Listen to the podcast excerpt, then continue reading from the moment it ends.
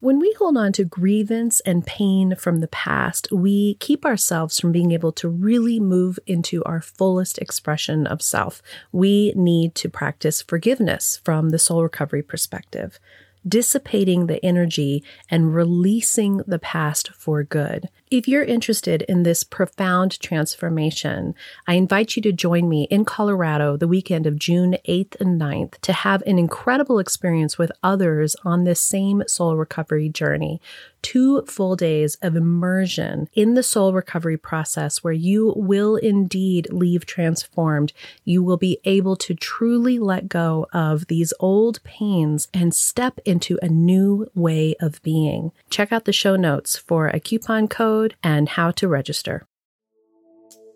My name is Reverend Rachel Harrison, and this is the Recover Your Soul podcast, a spiritual path to a happy and healthy life.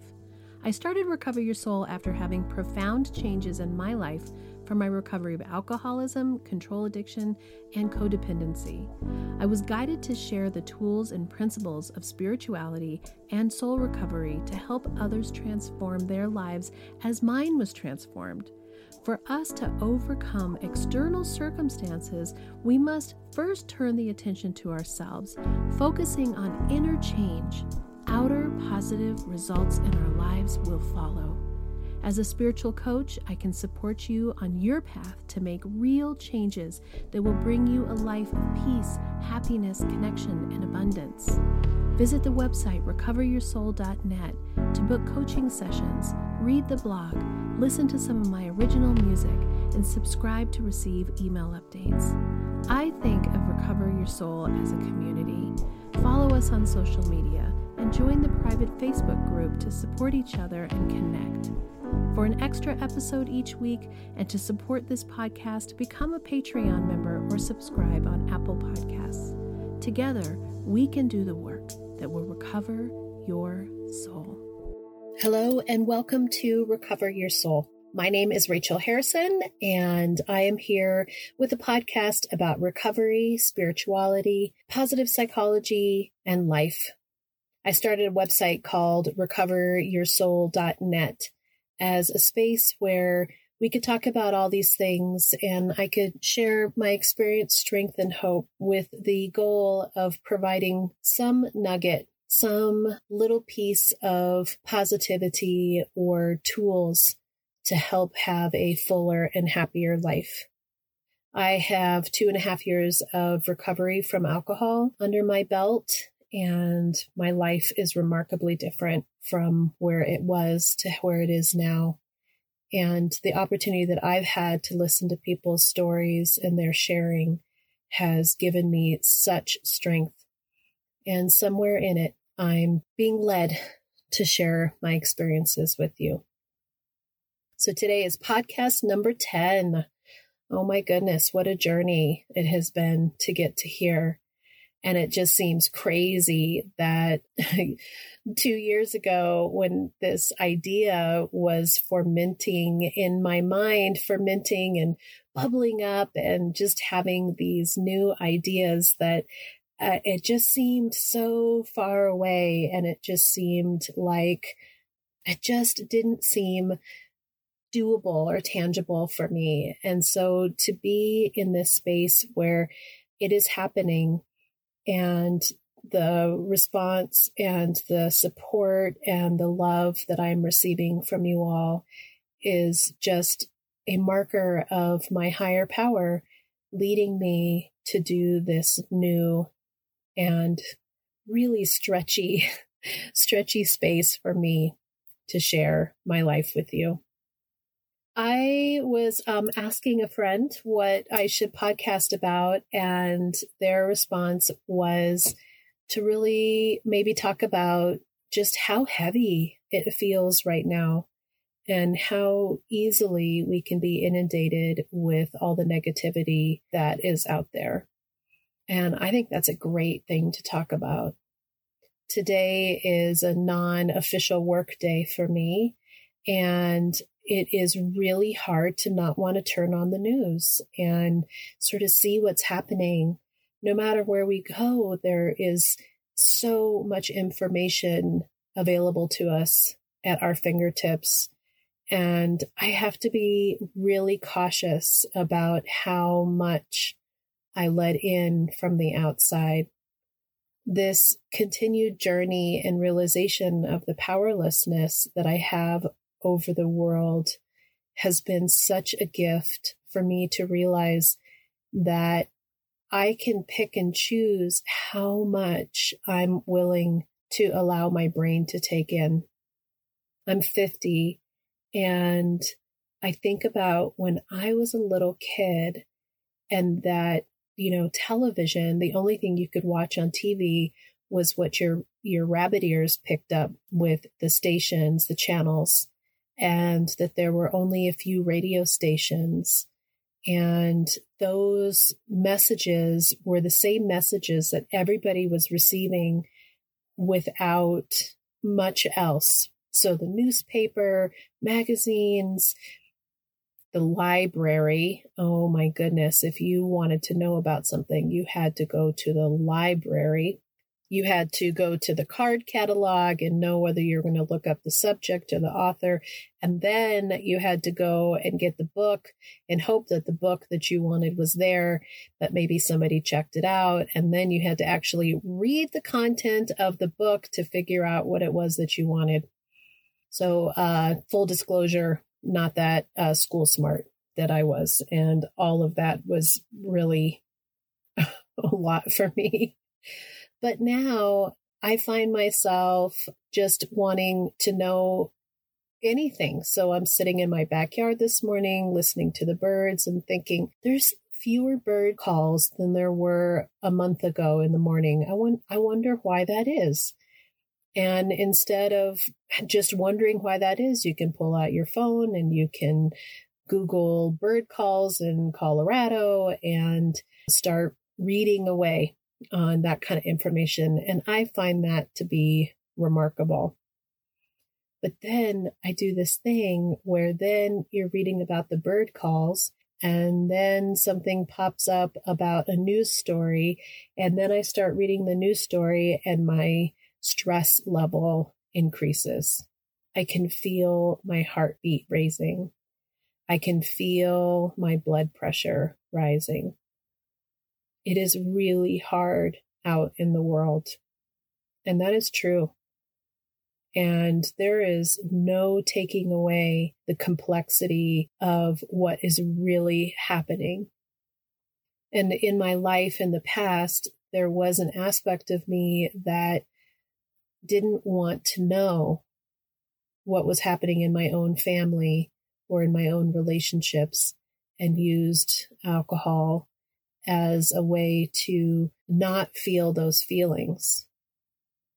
So I'm cautious to walk that fine line between not allowing yourself to be inundated with so much of the social media and the news that is just bombarding every second with a new big story and that place where you just put your head in the sand and want to pretend like none of it exists. Neither one of those are the healthy option. So, what is the healthy option? How can we be of the world and be part of the solution and at the same time offering ourselves self care and taking care of our mind and our spirit so that we have the energy and the bandwidth to be of service to the world. The news has been crazy for a long time. I think that I have an awareness that there is so much out there and they're all vying for the attention that it's always about like who has the biggest story, who has the most to tell, who can pump it up the most. So, where is the right and true place to get information? And I have to be cautious about not getting too caught up in that. But it's been a while that I have limited the amount of media that I will allow into my life for my own personal health. I'm reminded of the story of 9 11 So in 2001, on September 11th, was my oldest son's fifth birthday. And I was up early to ice the cupcakes for his party at his kindergarten that morning. But I liked to have the Today Show on uh, while I was messing around in the morning, and the boys were still sleeping. And I'm icing these cupcakes and saw live the airplanes going into the towers. And I knew immediately that this was a big deal. And I called my mom, who was asleep, and said, You need to turn on the TV. There's something big happening. But I have such a gratitude on some level that that was my son's birthday and that we watched a little bit of the news and I could feel the intensity of that situation. And my heart was breaking for the people in New York. But I had kids to take care of. I had to take my son to kindergarten and make his birthday feel special. I had a toddler who was my younger son who was home with me that day, and I didn't want those images in his head. So we watched very minimal amounts of television those days. And I have such a gratitude for that because I've seen some of the images that happened on those days and they are awful and you can't unsee it. And that's a little bit how I feel today, which is I really want to be aware. I want to know what's happening with coronavirus and I want to know what's happening with Black Lives Matter. And I want to be knowledgeable about what's happening in the world, but I can't stay in a peaceful space and figure out how to best help the world if my adrenals and my whole system is shot with stress. If I can't sleep, then I can't be my best person and be of service to people. So we've made this decision as a family, my husband and I, to limit what we watch. And I've started to just double down on my positive reading and mindfulness meditation. I'm powerless over the big things, but I refuse to be quiet and to allow myself to want to be in the mediocrity of not wanting to do anything about it. So my recovery means that I show up to meetings although they're online and in little Zoom squares now. It means that I talk to people, I meet with people safely. I do my absolute best to be present for the people in my life and the people around me to try to help them navigate through whatever's happening for them. And just like how I can't fix the pain that's happening in their lives, I can't fix the big problems that are happening in the world. And I can get really overwhelmed with some of those big problems. Social media is a whole other aspect of just how much information is flowing out there. And some of it is just so much rhetoric and pure emotion and fear from the one side to the other side and anger. And to see and feel and hold all that anger can be too much. I listened to a hidden brain podcast that talked about how the new social media ability for us to shout out our outrage without any compromise that comes from the other side or discourse or communication really just allows us to hold that outrage and to not have to look in the eyes of the other people that feel a different way and have the ability to understand where their side comes from. And it reminds me of the amazing work that's done with groups like Restorative Justice, who bring people together where there is a perpetrator who, or a victim, or somebody who maybe not a perpetrator but did a crime. And they bring the person that they did the crime to with to present in that situation with them. And the two of them share with each other who they are and how it affected them and, and how they got to where they maybe caused that crime and how the other person felt about it. And the amazing stories that come out of the humanness of seeing each other for the absolute humans that we are and the forgiveness that comes and the healing that happens. I want to look into the eyes of the world and the people in my life and the people that I don't know.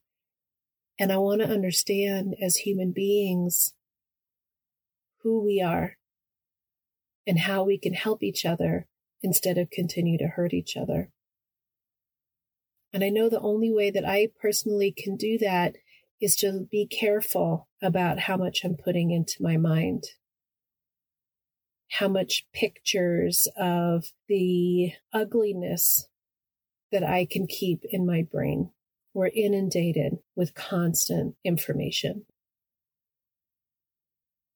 So I'm cautious. I listen to music. I listen to guided meditations. Just like kids with screen time, I have my limit of how much screen time of the outside world I can give myself. And I try to fill that space instead with the things that are going to fill me up and give me strength to be part of the solution. Reading recovery information, reading great books, listening to podcasts that give me hope, that give me strength, that fill me with information that gets me excited and fired up about what is happening in my life and how I can be a positive influence in the world. I try to be lighthearted with the people around me. My husband says that I now have a sense of humor, and I think I always had a sense of humor, but he seems to think I actually now have one. And he's probably right. Before I did all this personal looking at myself and awareness, I spent a lot of time wanting other people and him to be different. And now we just laugh a lot. But I can't laugh if I'm allowing myself to only watch what is negative and hard. It's going to be there when I turn it all back on. But I need to be strong in who I am so that I have the strength to do something when I know what is mine to do. I want to be really cautious of not burying my head in the sand. I really want to love everyone around me, even those that I don't agree with. And that can be really hard. So I'm going to keep up this new and interesting boundary with myself to love myself enough to fill myself up and know that when I lean on my higher power and I trust and I believe that there is good at work, that the more positivity that I put into myself, the more positivity will flow out into the world. And that may affect one person who puts positivity out into their world, who may affect another person and like butterfly wings, we have the strength to change things for the better, to be light and love. That is my goal. And I'm so grateful that I am sober today and that I am not in a place where I feel completely overwhelmed with everything that was happening in my life before. So I'm going to keep doing this work because it's working. And the happiness that I feel now is worth every ounce of time and energy and thought. I'm going to keep doing it. Thank you for listening, and I hope this episode offered you tools, guidance, and inspiration on your journey to recover your soul. If you'd like some support and encouragement with your soul recovery, book a coaching session with me. When you're ready for change, it's amazing what can be done in just a few sessions. There's never any long term commitment. This is your personal journey, and I'm just here to be a guide and assist you in connecting with your fullest and happiest self. Visit the website recoveryoursoul.net, where you can find more about me, Rev Rachel, book your spiritual coaching sessions, subscribe to receive email updates, and even listen to some of my original music. We thank you for supporting the production of this podcast by donating on the homepage or subscribing on Apple Podcasts or becoming a Patreon member. When you become a member or a subscriber, you're going to receive an extra bonus episode each week, and your support is really appreciated. By following, subscribing, and reviewing this podcast on your favorite platform, you're helping to spread the Recover Your Soul message. We hope that you will follow us on Instagram and Facebook and even join the private Facebook group to become part of our transformational community. Together, we can do the work that will recover your soul.